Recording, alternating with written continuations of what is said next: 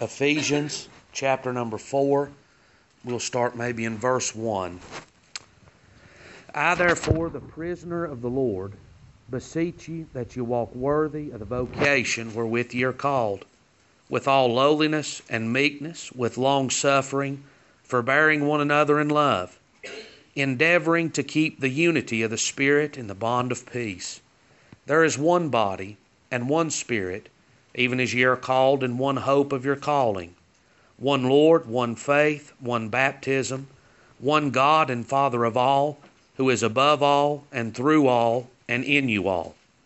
But unto every one of us is given grace according to the measure of the gift of Christ. Wherefore he saith, When he ascended up on high, he led captivity captive, and gave gifts unto men. Now that he ascended, what is it but that he also descended first into the lower parts of the earth? He that descended is the same also that ascended up above all heavens, that he might fill all things.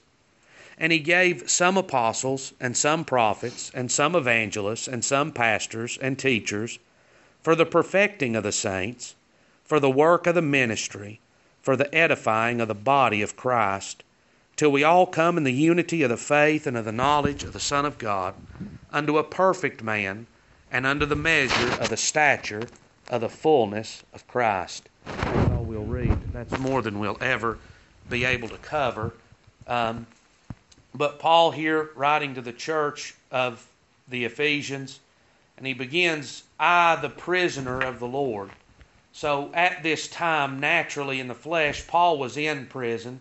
Um, these group of four Galatians, Ephesians, Philippians, Colossians, all those books written about the same time when Paul was in prison, sent out to the churches to try to strengthen and help, and what a help that the Word of God is. But we see here in this the um, the equality of salvation and yet the difference of the gifts. So if you'd think about that just for a few minutes, he says for us here that we would walk worthy of the vocation wherewith you're called. So walk worthy, it's it means to walk appropriately. Uh, and, and, in Philippians chapter 1, uh, you'll see uh, the same word, but it's translated just a little different. Let your conversation be as becometh the gospel of Christ. So uh, uh, you could say that here, that we would walk uh, becoming of the vocation of the invitation which we're called. So, uh, uh, to bring it down maybe to the way I can understand it, as you've received this calling of God, walk like you've received it. As God has called you, God has brought you into His family, our lives ought to be appropriately reflecting what God has given us. So He says, walk worthy. He says He saved us in Timothy saved us and called us with a holy calling, not according to our works, but according to His own purpose and grace. So this calling came to us not when we were working for and earning, but when we were in sin, God called us into this salvation. And you think about a call, and you know, uh, in a sense, every time the gospel is preached, there's a call that goes out. Uh, and you can look in the Psalms and see that even nature, even the, the rising of the sun, even the, the beauty of spring, and all that the Lord has made, there's a calling, in a sense, in that, revealing that there's a God and a creator that's put all these things together. But this call here, this is an effectual call to the heart of man, a, a, a regenerating call, a, a resurrecting call that man that's dead in sin, man that is blinded by deceit and the devil and darkness, this call comes and awakens man out of that state and brings him into the family of the Lord Jesus Christ. It awakens him from death, it awakens him from the bondage of sin that he's been in and translates him out of that into a new kingdom. And if I've received that call, if God has called me out of sin and brought me under now uh, uh, out from under the kingship of Satan and into the kingdom of God, that the Lord and the Spirit is now the, the ruler over me, you would expect that my walk would be different. So he's not saying anything earth shattering here, but he's saying if you've been called and God saved you, you ought to walk like it. Right. So, with all lowliness and meekness, so lowliness, humiliation of mind, meekness is gentleness. He says in Romans chapter number 12, and there's several scriptures that what we read he says the same thing, but maybe in a different way. Romans 12 is one of those scriptures. In Romans 12, verse number 3, he says, For I say, through the grace given to me, to every man that is among you, not to think of himself more highly than he ought to think. So as you begin to walk in this way, the first thing that, that he addresses, he addresses it here. He addresses it in 1 Corinthians. He addresses it in Romans is my mindset of me. Because the, the first place that leads me to falling is when I begin to rise up in pride and think that I'm something. And there's all manner of scriptures all through the book that reflect that. Let him that thinketh he standeth take heed lest he fall. Pride cometh before a fall. So what ought we to do? Well, we ought to, as he says in Romans 12:3, we ought to think soberly. We ought to think that, you know how I got here? It wasn't according to my works. It wasn't because I was doing so good in this world serving God that God rewarded me with salvation. You know, that's never happened. I, uh, no man or woman that's ever lived on this earth has ever earned their salvation. If it was earned, then it could not be a gift. All through the book, he says, You've been given the gift, the gift of the Son of God, the gift of the Spirit, the gift of redemption. All of it was freely given and unearned by man. So, uh, for me to think of myself as something that would be above you would be foolish. No, we're to walk in lowliness, in humiliation of mind. We're to not think of ourselves more highly than we ought to think, because as that begins to creep in, the, uh, the higher and the, the greater that I think of me, the greater my opinion of self is, by nature, the less I'll think of you.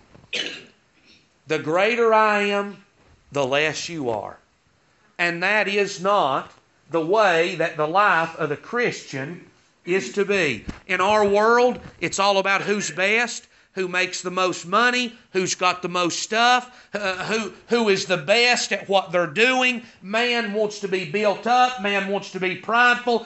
In the church, it's not about man anymore. It's about God the Father who brought us into this family. So if I'm going to think soberly, if I'm going to walk with lowliness, I'm going to have to recognize the source of my salvation. That it was not me that had anything to do with that, but it was this calling of God that came to me as I was serving sin. And with meekness, with gentleness. Now you think about being gentle and how that the Lord is gentle with his people. That when, uh, uh, of all people, if the Lord could have been mean to anybody, I deserved bad treatment. Because that's all that I had ever given to the Lord. My whole life, I had been bad to the Lord. And maybe bad is not Maybe that's not a great word there, but you know what I'm saying. I'd never done anything good for the Lord. I'd never been mindful of the Lord. I didn't think high, I thought higher of myself than I did the Lord. And if God could have been just uh, and righteous and holy to have done me any way in the world that He saw fit. He could have talked down to me. He could have pushed me down into the filth that I was in and left me there. He could have called me out of this world into the judgment. But you know what He did? He gently spoke to my heart, and He didn't do it in such a way that it would run me off or make me afraid, but He called me in such a way that it humbled me and drew me to Him. Now, if I'm going to be brash, if I'm going to be harsh, it's not going to draw anybody in. You see that? But the Lord who is meek, the Bible says of Moses that he was the meekest man in all the earth. Well, the Lord Jesus was greater than even Moses was. And a smoking flax, a bruised reed, he'll not break.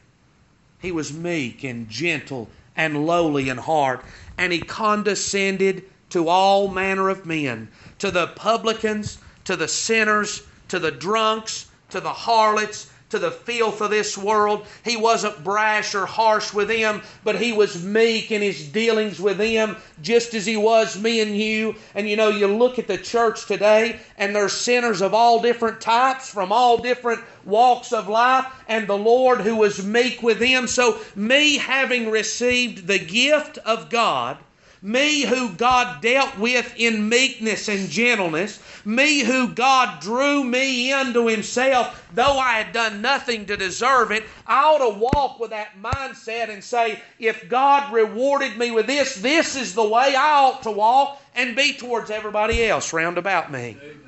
It's with lowliness, with meekness, with long suffering, long spiritedness so I think of long suffering, and this is the way I would say it putting up with it.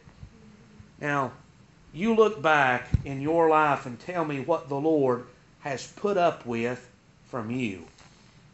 You talk about something that if you're really if you're really going to think in truth at what the Lord has put up with from you and it doesn't humble you in some way, then you're not thinking right. But the Lord is long suffering with our foolishness, with our ignorance, with our hardness, when, uh, when God even plainly and clearly speaks through His Word to our hearts and it doesn't satisfy me and I, I, I don't like that. I don't want to do that. I don't want to have to live that way. And we want to stub up even against the very Word of God. He's long suffering and merciful and kind with us. And so the church is to be long suffering, forbearing one another in love. So it, that word forbearing, it's a picture of putting one up against another. Morgan's daddy broke his leg, so he needs help walking. You put yourself up under him and you bear him. You're bearing the weight off of that leg. That's the picture that it gives. So, in a sense, you could say putting up with one another. So, the Lord is saying all this, and we'll get ahead of ourselves just for a second and maybe look back at that, endeavoring to keep the unity of the Spirit. So, what is the goal of all of this? That the church be in a place of unity, a place of oneness, a place that our hearts and minds would be together be in agreement, not one exalted above another, with the same goal, the same desire, the same heart, one for another and for the community round about us, that we would be, and to endeavor, that's showing that there's some effort made here. Effort that the unity be maintained down at the church. And now, with all different people from all different walks of life, if there's going to be unity, there's going to have to be a coming down in my mind. I'm going to have to be lowly. I'm going to have to be meek. There's going to be times that things get on my nerves. I'm going to have to put up with that. We're going to have to endure this to, in order to maintain the unity down at the house of God. You know what our desire ought to be? That things always be right. Paul said in the Corinthians, he said, if you're wronged, why don't you suffer it? For the good of the church, for the cause of the Lord Jesus Christ. There's something higher and weightier behind the church than just fleshly matters. So there ought to be a willingness to forbear one another, to put up with some of this, knowing how God has put up with and endured us throughout our life.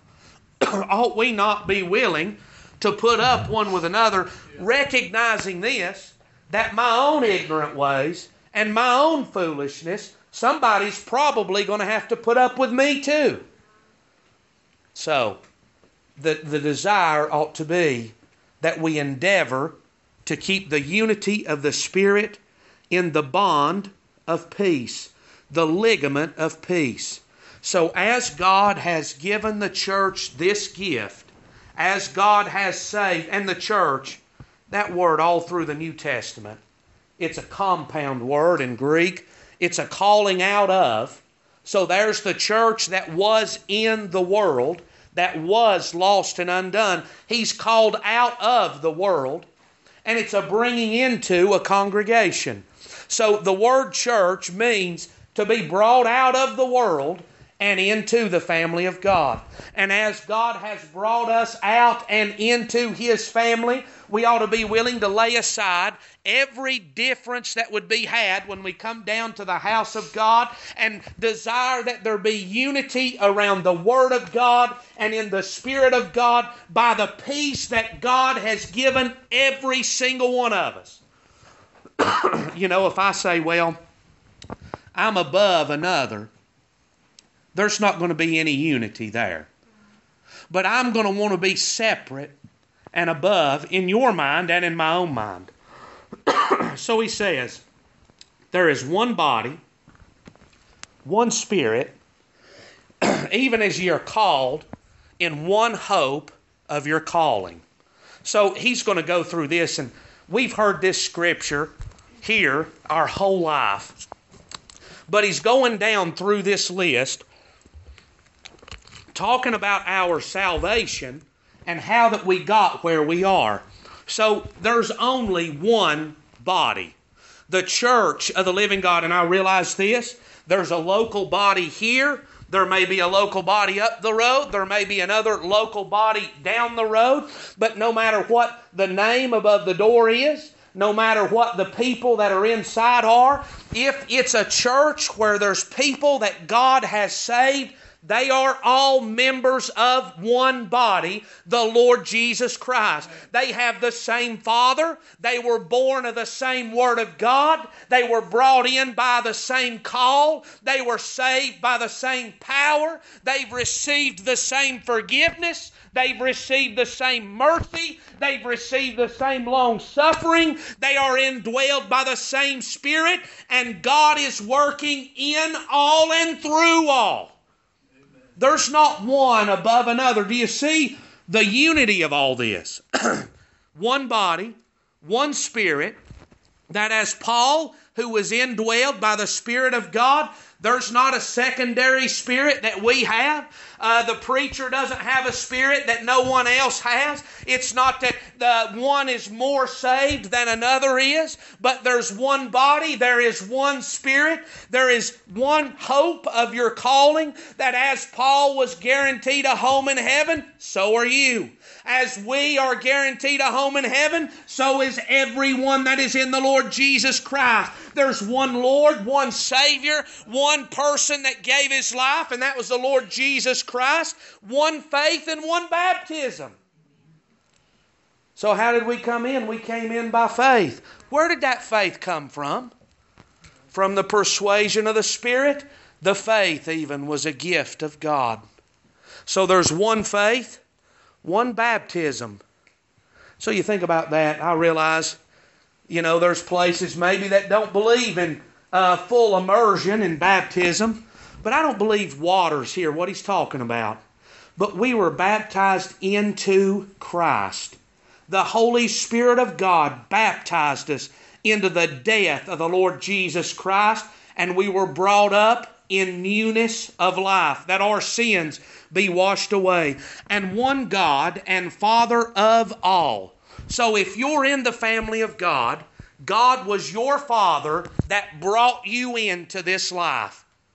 And if I'm in the family of God, the same God and the same Father brought me into this life. You know, the Corinthians, they were having an argument saying, well, Paul was preaching when I got saved.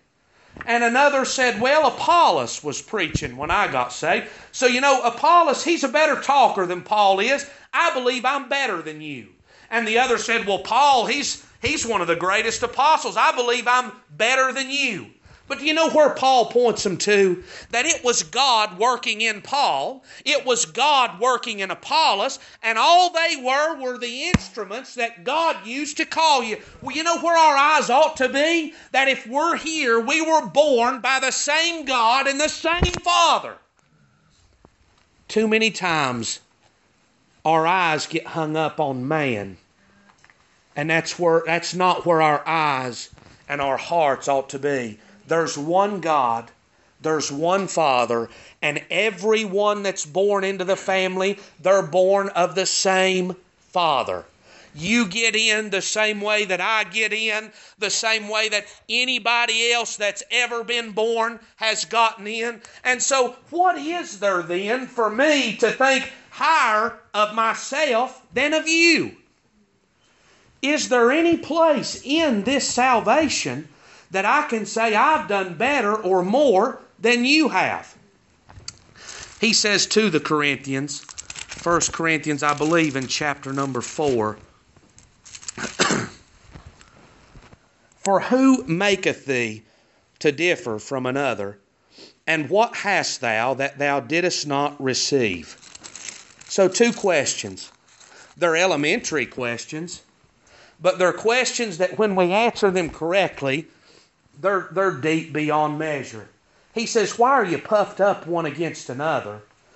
What do you have that you didn't receive?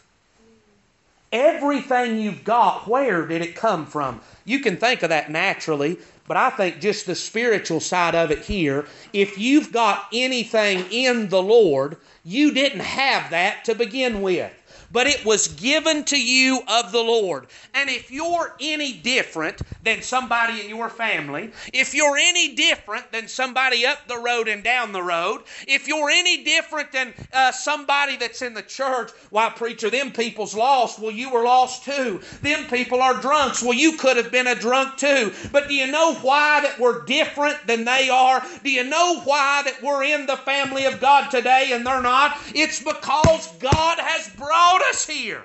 Amen. If you're different, it was the Lord that did that. Who makest thee to differ?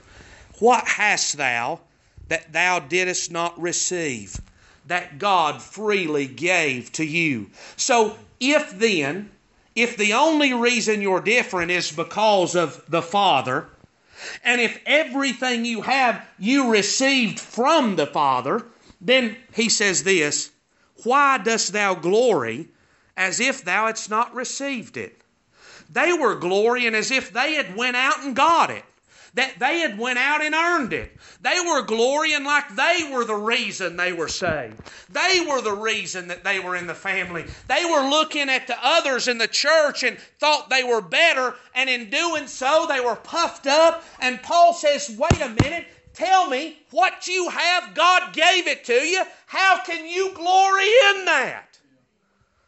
No, no, no. There's one faith, there's one baptism, there's one God and Father of all, there's one hope of the calling, there's one salvation, and all that are in the family received the same thing. There is a great equality in the salvation that God's provided for the church so that there's not room for one to be above another in the least bit. But in Jesus Christ, and this is, this is an amazing truth here, one you can chew on for a day or two. In Jesus Christ, the only thing that those that are saved can say is that God saved me and glory to Him for that. There's not one toehold in this plan of salvation for me to exalt myself. But it was God that wrought this in us. So now in verse 7, but. So there's going to be a shift of thought here. Every bit that he said is true. There is one salvation. There, there is one uh, God and Father of all. There is this equality where that there should be no pridefulness, no haughtiness, no looking down on anybody else, but that we're all here by the same way, by the same calling. And if it wasn't for God, we'd never been here. But unto every one of us is given grace according to the measure of the gift of Christ. So there's there's a difference here. There's an equality, but there's a difference. In Corinthians, 1 Corinthians 12, he says it this way there are diversities of gifts, but the same Spirit. There are differences of administration, but the same Lord. there are diversities of operations, but it is the same God that worketh in all. So, as God here, God has given grace according to the me- measure of the gift of Christ. And now he's going to reference 8, 9, and 10, a scripture in the Psalms, that as he uh, uh, descended down from on high, he led captivity captive. Of course, this is referencing the Lord Jesus Christ who came down to where we live and move and have our being. He lived a perfect life. He was crucified. He ascended back to God the Father. And in His work, He led captivity captive. And here's the picture from that. If we were captive to another nation, if we were captive to somebody in their house, and here comes another army, here comes another people, here comes the police force. And that person that had us captive, they carry him away and set us free. They led captivity, what had us bound, they led that captive. Well, that's what the Lord did. The sin that had us captive, the, the devil that had us in bondage, the Lord came and defeated him and led him away captive and set us free. And in doing so, he also gave gifts unto men. So the Lord that died and that resurrected and that brought us this liberty, He's given gifts to His people. So he says here in verse 11, He gave some apostles, some prophets, some evangelists, some pastors and teachers. In Corinthians, He's given the, the image of a body. That as our bodies that honestly, fearfully, wonderfully made and pieced together. But our bodies that are so marvelous as they work in a whole, they have different members that have different offices. They're all a part of the same body, they're all important, they're all necessary, but they're all different in and of themselves. So here, he's given these uh, members, he's given these gifts to the church. And do you see what the gifts are? The prophets, the teachers, the evangelists, the apostles, this was all given by God Almighty. There, if it wasn't for the Lord Jesus, there would be no apostles. If it wasn't for the Lord, there would be no prophets. If it wasn't for the Lord, there'd be no preachers. There'd be no gospel to be preached. So even though there's this equality, there's different offices in the church. And over and over again, he's talking about these offices, these jobs, this grace that God's given to men to fulfill and to accomplish these. I've said this all along. If God calls a man to preach, he'll equip him and enable him to preach. If God calls a man to be a teacher, He'll equip him and enable him to be a teacher. And God is the one that is giving these gifts to the church. Now, does that make one above another? Is there any difference? They're still saved and brought in the same way. But as my body has eyes that see and hands that feel and that are able to pick up, is one more important than another? To the body, they're necessary. They're both necessary. And in Corinthians, he says it this way If all of the body were eyes, then where would the hearing be? If everybody was preachers, then where would the singers be? If everybody were singers, then where would the preachers be? if if everybody was teachers. So you see, it takes all different members to make up the body that it operate as it ought to. And he says here, he gave these for the perfecting of the saints. Do you know what his desire was in giving these gifts? For the growth, for the completion, for the, the help of the church of the living God. And so you think about these offices now. They're still not one above another. But here's a man that God has equipped to teach.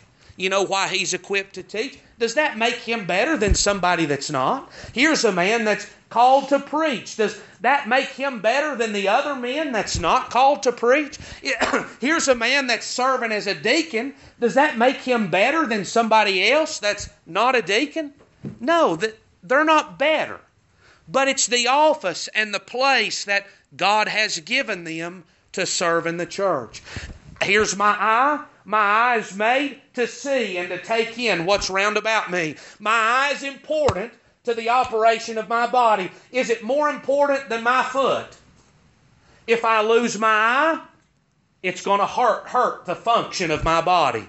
If I lose my foot, it's going to hurt the function of my body. And so, as a whole now, the body is put together in such a way God has given gifts to provide for the need of the body that the body might function as it ought to.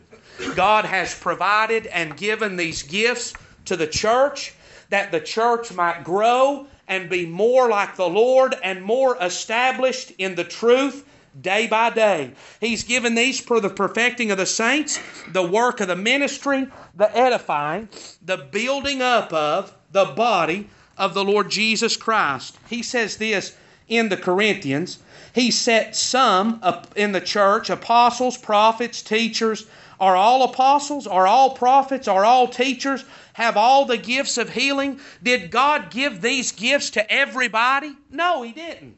But He's given these gifts to those that they might serve in the church. And listen, if, if we can't say anything else, then know this that the gift and the calling that God has given to this individual, that does not put that person in one way ahead, above, or better than anybody else that's in the church.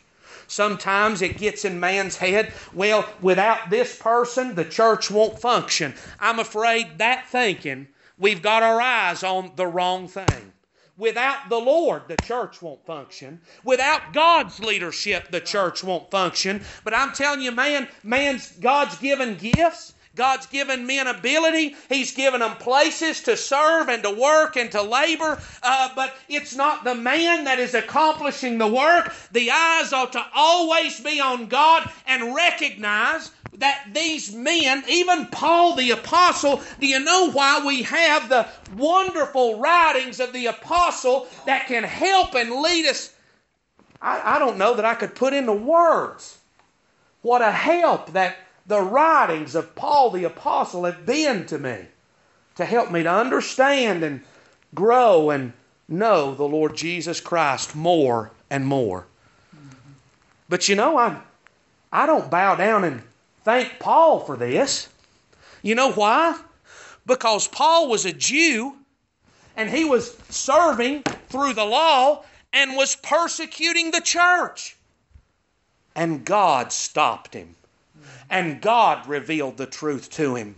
And God saved him. And God called him to preach. He told Ananias, he said, This man is a chosen vessel of mine, and he's going to go preach this gospel to the Gentiles. It was God that gave Paul to the church. So as I read Paul's writings, do you know where my mind goes? God, I thank you for the Word of God. And so, whether it be a teacher, whether it be preaching, whether it be a testimony or a song, we ought to say, God, we thank you for the gifts that you've provided to the church, and let our eyes always be towards Him.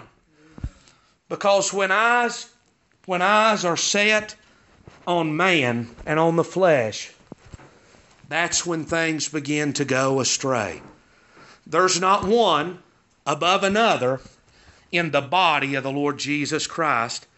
But as he says in the Corinthians, even our parts that are less comely, less beautiful, the parts of our bodies that we want to keep covered up, the parts of our bodies that we don't want anybody to see. You know what they are? They're important to the body. You can't do without that.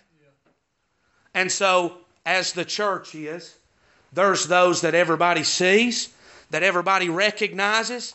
uh, you know, Frank gets up and teaches. He can be blessed by God and teach a wonderful Sunday school. Our hearts be strengthened or encouraged by that Word of God, and everybody takes notice of that. But you know, also in the body, there's those parts that don't get noticed.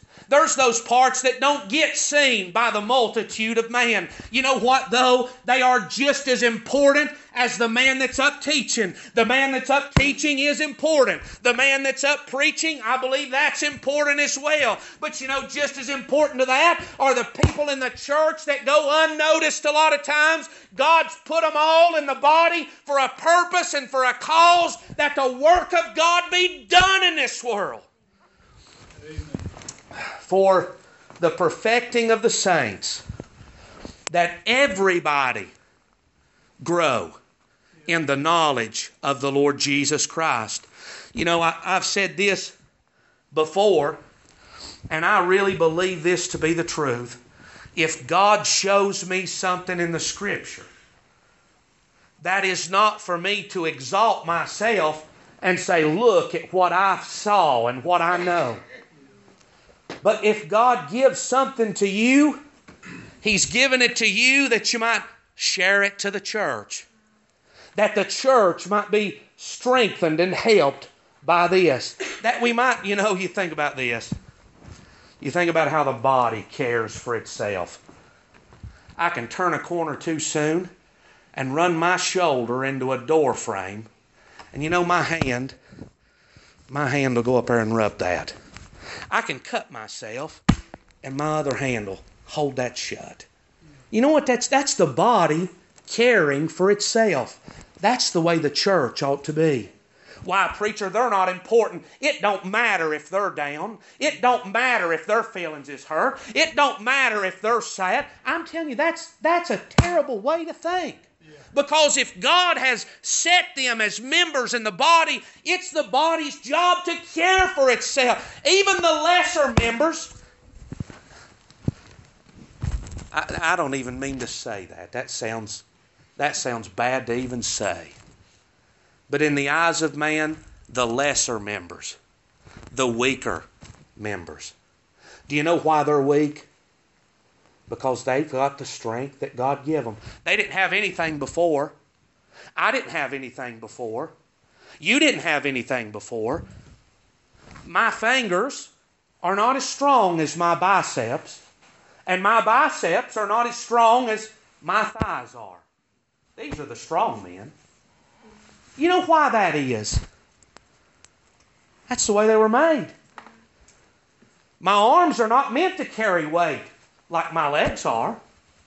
That's the way the body was designed and put together. Are there some that are stronger? There are. Are there some that are weaker? There are. Are there some that are more beautiful to the eyes of man? There are. There's some that are more admirable, admirable to man's eyes. Are there some that don't look like anything that we desire to keep hid and covered up? There are in the body, there's all of those.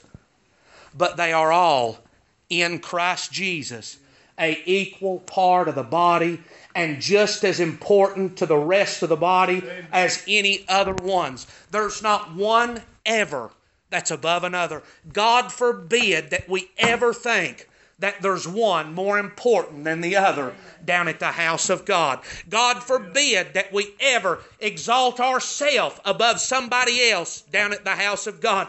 If God's give you strength, it's to strengthen somebody else. If God's helped you, it's to help somebody else. It is for the, the ministry of the saints, the work of the ministry that the gospel of the Lord Jesus Christ go out in this world. You remember what the Lord told Peter? He said, Peter, I've prayed for you that your faith fail not, and when you are converted, strengthen your brethren. Peter, you're going to go through a great trial and a great hardship.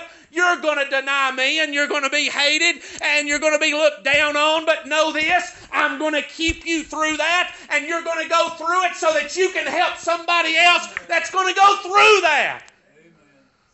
Why are we here? God's brought us here. Why are we going through what we're going through? God's allowed us to. And it's so that we might be a help and a strength to somebody else that's in the body. Well, I'm not interested in being a help. Well, that's not. I'm telling you, you stub your toe, your body will look to comfort that that's hurting. You Charlie horse your leg, you hit your shin on your ball hitch, you knock your head against the door, and your body will look to comfort and care for that, whether anybody can see it or not.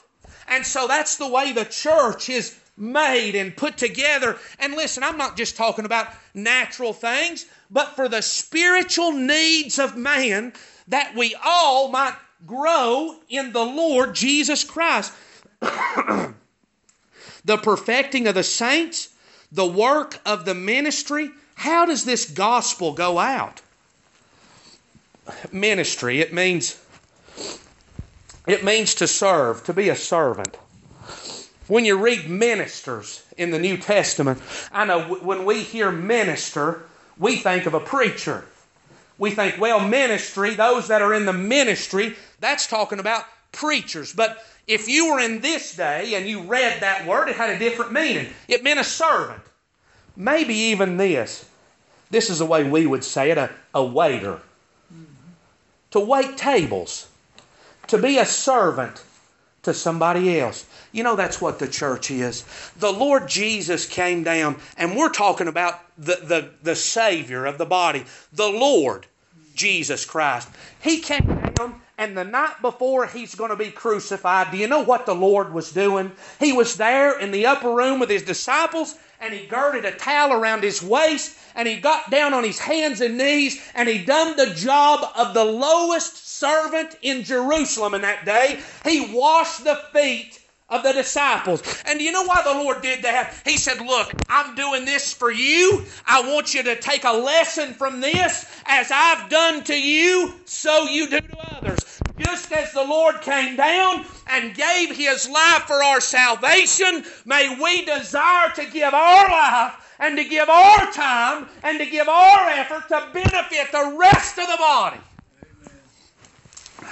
He's not asking us to do what he's not done for the work of the ministry. That this work of getting the gospel out be accomplished. And we're not just talking about in the pulpit at the church either. This ministry goes out to our community. You know, there's a part of this ministry, it works at the DOT in Marshall. There's a part of this ministry that works at Brush Creek Elementary School. There was a part that worked at French Broad Electric.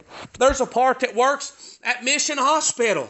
The Lord's put people, why, preacher, we're just there. It's just a little job. I'm telling you, God's put everybody exactly where they are for a purpose and for a cause in this world. It's that the ministry, that the good news of the Lord Jesus go out. And I'd like for you to be equipped when you're on the job the next day. I'd like for you to be equipped to be a help to somebody else, that the ministry, the work of this ministry be done. Well, I don't want to serve so and so. They weren't nice to me. Well, you weren't always nice to God, and He served you. So, you know what God says? If I've ever put up with you, you put up with somebody else. If I've ever been long suffering with you, you be long suffering with somebody else. If I've ever shown you mercy, then you be merciful with somebody else. And not for no reason, but that the gospel, the new good news of the gospel, might be seen and exalted. The perfecting of the saints, the work of the ministry, the edifying of the body of Christ, building up. A lot, a lot of what goes on, and this is just the truth is man trying to tear down somebody else. That's, that's a lot of what goes on. And I realize I, I can see I can see the logic of it. Well, if it's of the devil, it ought to be tore down. And I, I agree with that. It ought to be. But we ought not lose sight of this. We're here for the spiritual edification, the spiritual building up of one another. I want you to be helped, and you should want somebody else to be helped. I should never say, Boy, uh, old Joyce, she needs to learn her lesson. I think I may teach her one. What if the Lord said that today? I'm going to teach old Joseph a lesson. You know what I'll do? I'll get down on my knees and beg God not to do that. Be merciful with me. Don't treat me as I've treated you, but treat me with mercy and help me. That ought to be our mindset to the rest of the body. So that as we as we labor, no matter what our position or our calling might be, whether it be one that's edified and that is admirable or it be one that's hidden and covered up, let us do all to the glory of the Lord that saved us. If the preacher's going to preach, he ought to do it that the Lord be exalted. If the teacher's going to teach, he ought to do it that the Lord be exalted and the church be held. And you know, you think, well, the, the adult class, that's more important than out here with the youngins. That's just, that's not true. God's provided an adult teacher, but He's provided children's teachers for the children, that the work of this ministry be done. They can be taught on their level. We can be taught on our level. And everybody that comes to church Sunday morning might be built up a little more in the knowledge of the Lord Jesus Christ. Till we all come in the unity of the faith and of the knowledge of the Son of God unto a perfect man under the measure of the stature of the fullness of Christ. There's a goal that's in mind. Now, you read that. When are we ever going to be there? Does it look like I'm going to be there in the next five years? The unity of the faith, knowledge of the Son of God, unto a perfect man, under the measure of the stature of the fullness of Christ. So this is what he's saying. It's like a growth chart there at your house on the wall. And daddy's height is marked out on that growth chart. And the kids, they, they want to measure. I want to measure and see how close I'm getting to what daddy is. You can see that picture. And they measure up and they say, Well, I've still got a little ways to grow before I'm to daddy's height. Well, he's saying, Do that with the Lord Jesus. Now, you look at yourself spiritually and you measure up to the Lord Jesus Christ. How far are we from being like Him? Now, we'll never be there in this world. So, do you know what that means? There'll always be work to do. There'll always be people that need teaching. There'll always be people that need preaching. There'll always be lost people that need to hear the good news. There'll always be family that needs the light of the gospel shine to them. There'll always be work to do down at the church. There's not a place to retire. There's not a place to quit. There's not a place that the work is going to be done. Isaiah said famously, How long, Lord? Isaiah, go and cry to my people and, and warn them of the judgments to come. And Isaiah says, How long? And the Lord says, Till there's nobody left. You cry down to the very last person. You cry until there's nobody left to hear you. How long are we going to labor? I tell you, we're going to labor till the very last breath of this body. But know this today there's a retirement that's coming. Uh, this, this world's retirement, your best life is spent working. And when it's all falling apart, that's when you get to stay at the house. Yeah. And you barely draw anything and you worry whether you're going to make it, and you worked all that time for, for that. I'm not trying to be mean or put down. I'm hoping to retire one day too. But it's, it's the truth. But I tell you this work, there is retirement that's coming. The work is very temporary. And the day's coming that the work is going to be done. I'm going to shed this body. I'm going to shed this life and I'm going to enter into the eternal rest of the Lord Jesus Christ. And at best, at best, I'm 36. If I live 50 years, I've lived a long life. At best, I've got 50 years left to labor before retirement comes, before I lay this man down. So let us do this. Let us work what time we've got left for the good of the church, for the edification of one another, the building up of the body of Christ, that the work of this ministry that the Lord has called us into, that it would be accomplished and completed. May the Lord ever help us to do so.